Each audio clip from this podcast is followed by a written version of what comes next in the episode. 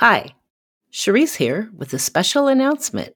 You can now enjoy select episodes of Detailed in video form. That's right, Detailed is now available on ARCAT's YouTube channel. Now, you may be thinking, I already listened to the podcast, no need to watch it on YouTube.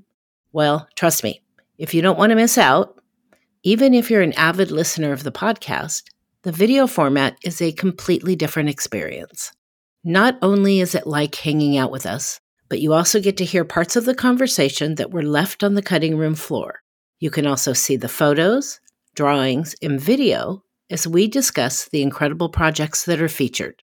Come join us on YouTube. Follow the link in our show notes, and let's get into the details.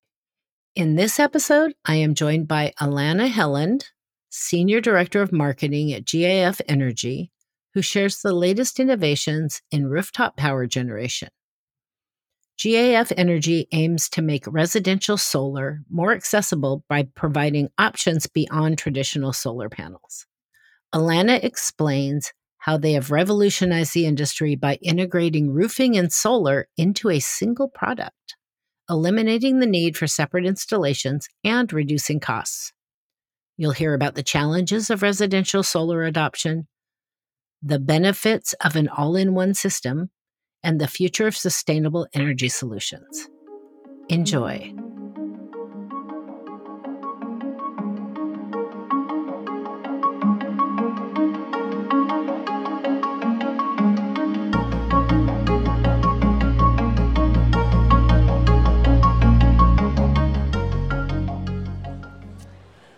Welcome. I am so glad to have you today. We have Allana Helland, Senior Director of Marketing at GAF Energy, visiting with us and is going to kind of fill us in on the latest and greatest that's going on. Why don't we start with tell me about what what is GAF Energy? What is what products do you represent? Thank you. Thank you so much for having me here today. First and foremost, this is a pleasure. Um, GAF Energy is a new company. We are only four years old, and we were created to think about the problem of rooftop solar and how can we make it easier for homeowners to have energy from every roof. Um, so we create options for rooftop power generation beyond just solar panels. So is it um, strictly residential right now, or are you doing commercial as well? You know, we do a little bit of both, but really the the main focus right now is residential. So so, one of my favorite things when we're doing the podcast to talk about is not to sound negative, but what goes wrong. Yeah. What do people need to be thinking about before they start so they don't have problems later because they didn't think about those things? Yep. So, talk to me about, I'll be perfectly honest. Um, I did six years in an MEP firm, so I did uh, when it was really new, a little bit of work specifying rooftop solar, but I'm no expert. Yeah. So I'm going to go do my first spec. Educate me a little bit about okay. what I need to be thinking about. This is the perfect question because it's exactly the question that we used when we started our company, right? When when GAF Energy began, it's we all love solar. And a lot of us who came over to the company are people with a residential solar background. Um, there's a lot of people that have worked in the industry for a long time, and we sort of jokingly said the old band is back together when when we started up um, four years ago. But residential solar um, I don't know if you know this, but only 3% of homes in the US have residential solar right now. 3%. That doesn't surprise me. And I have to say, those 3%, those are my heroes. Those people are amazing. Um, the fact that they've overcome barriers, it's a tricky product, um, and they've overcome barriers, it's expensive to go ahead and, and get this installed. Um, hats off. And, and I'm proud of those people because if you think about carbon that's removed from the atmosphere today or carbon that was removed from the atmosphere five years ago, it's always better to make the decision to get carbon out of the atmosphere now than to say, yeah, you know, I'm going to wait five, six, seven, eight years until there's new technology here and then I'll do it then. It's always better to get that carbon out. So the 3% of the homeowners that have solar today are awesome. Um, but when we looked at that, you know, why isn't the solar industry growing faster? And you're not surprised by that. Um, it took me working in the industry as a marketer for a long time to to be surprised and and say why is why is it so hard? My lens for everything as a marketer, by the way, you know, I look at customer acquisition cost. I look at how hard is it to bring people into the funnel and what education do we have to do? You know, what do we need to do for awareness, for education, and to kind of pull people all the way through the funnel. So for solar, residential solar, if you think about it, it's an expensive product, right? Right. It Costs a lot. And it's going on top of your roof. Why the roof? Most homeowners don't have a big enough backyard. There's a few people that have residential ground mounts, but for the most part, putting it up on the roof because that's where the sunlight is and that's where you have the space Right. in your yard, right? Makes sense. um, it's expensive to, to do that. And so most homeowners are buying either on impact or on a savings play. We wanted to kind of completely change that around and say, what can we do to bring roofing and solar, two industries that have been separate for the most part, and kind of bring those together and have one single product. So it's no longer, oh, go get a roof and then do another home improvement project and put solar on top. But it's one single product and it's part of the building membrane, it's part of the building envelope, and it's a holistic system, right? I'm in. I'm intrigued. Okay. I, I, I write specs for a building science firm, RDH. Um, so I'm intrigued. So tell me more. So let me ask you. Wait, before you tell me more, let me ask you a quick question. Yeah. One of the things back in the day, and I'm no solar expert, so you are educating a kindergartner. One of the things back in the day that really stopped people, for instance, in Oregon, where I live, is it didn't, the cost didn't make sense for solar because it rains and it's Right. cloudy for a good portion of the year. But I went and visited my son in Hawaii, and there was solar on every house, everywhere you looked. Right. How far has solar come far enough that when you're not in these constantly sunny environments, it makes sense? Yeah. So the good news is the cost of solar panels themselves has come down immensely. If I- wish I wish this was a visual show. I'm sure there's a chart that I could pull up and Right. show you. The cost of solar panels has steadily declined. What's weird though is at the same time in residential solar, we're looking at the cost of, of you know the panel that we're installing. It's it's coming down, it's coming down, it's coming down. So it's cheaper and cheaper to install while that trend has been happening, customer acquisition costs have actually been going up.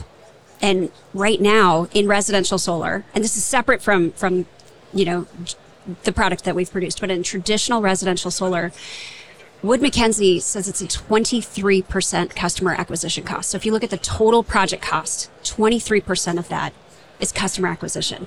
That's a lot. Yeah. And so for me as a marketer with that lens of what's going wrong here? You know, why is this difficult? And it's difficult because of what you heard in Oregon and, and that message that you heard about, is it sunny enough? You know, and then, and then people start going in that direction and thinking about that. What we want to tell people is, are you re-roofing your home? Are you getting a new roof? This is a great time to either get a regular roof or get a roof that pays you back over time. Get a roof with solar.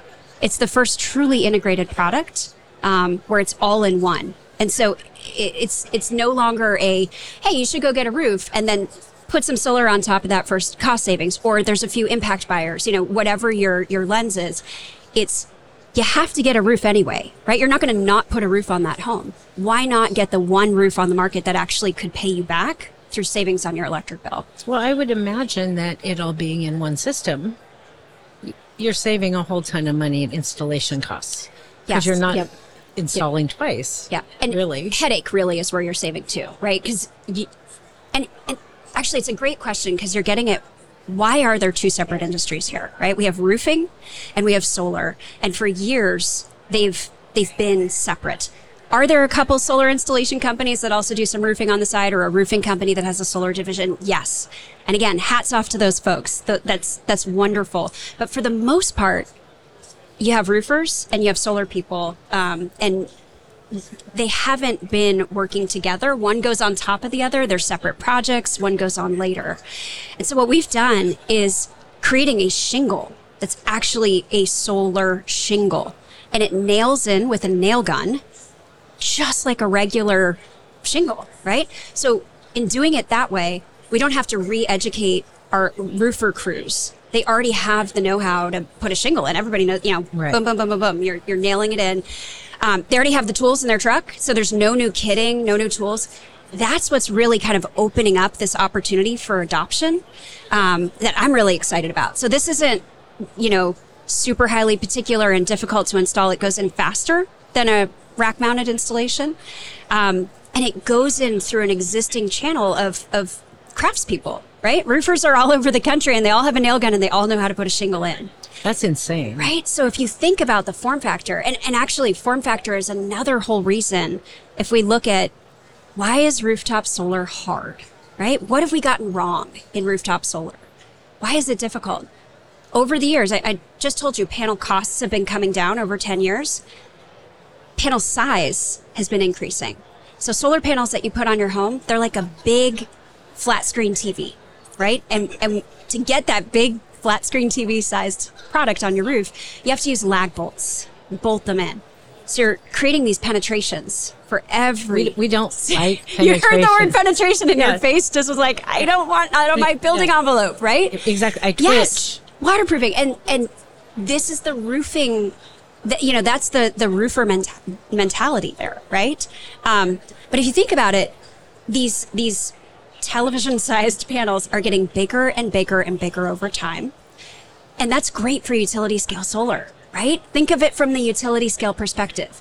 You're getting a larger panel, so no difference in your labor cost, but you get more panel, right? So larger is good. And these, these are innovations that have really helped with utility scale solar, but they're not so great for residential. So think about that rooftop on an existing, you know, I live in a Mediterranean style home. Uh, my folks are in a, a colonial style home. Think of those rooftops, craftsman home. Think of a bungalow. Think of the chimney. Maybe someone added a skylight. Maybe they put in a new bathroom and there's a couple different vent stacks. How are you fitting those large, bulky panels in all of those spaces? Then think about the form factor of a shingle. Um, and I jokingly brought one here today. I mean, I know I- it's not a visual. I can't really hold it up, but it's a shingle. And It's right below. It's right here on my chair. It's a shingle, and you just put it in like any other shingle. Um, it just changes the game for how you think about that rooftop space in a residential application.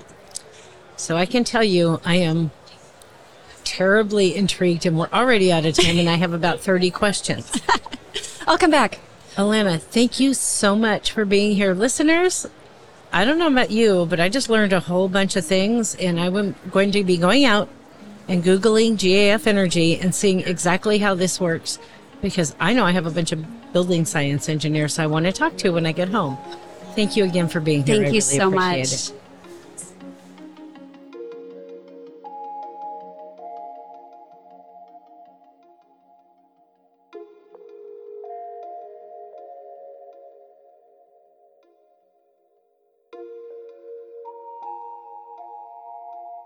Thanks for listening. If you enjoyed this episode and want to learn more, visit arcat.com forward slash podcast to see photos, details, and more related project and product information that we discussed today. While you're there, take a look around arcat.com. For over 30 years, ARCAT has been the resource for AEC professionals to find the right products for their project. Try ARCAT and see how their tools can save you time and money and help you get ahead on your next project.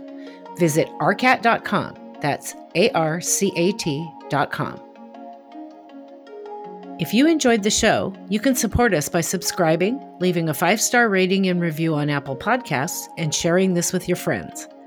Thanks again for listening. We'll be back to share more stories and lessons learned to help you navigate your next project.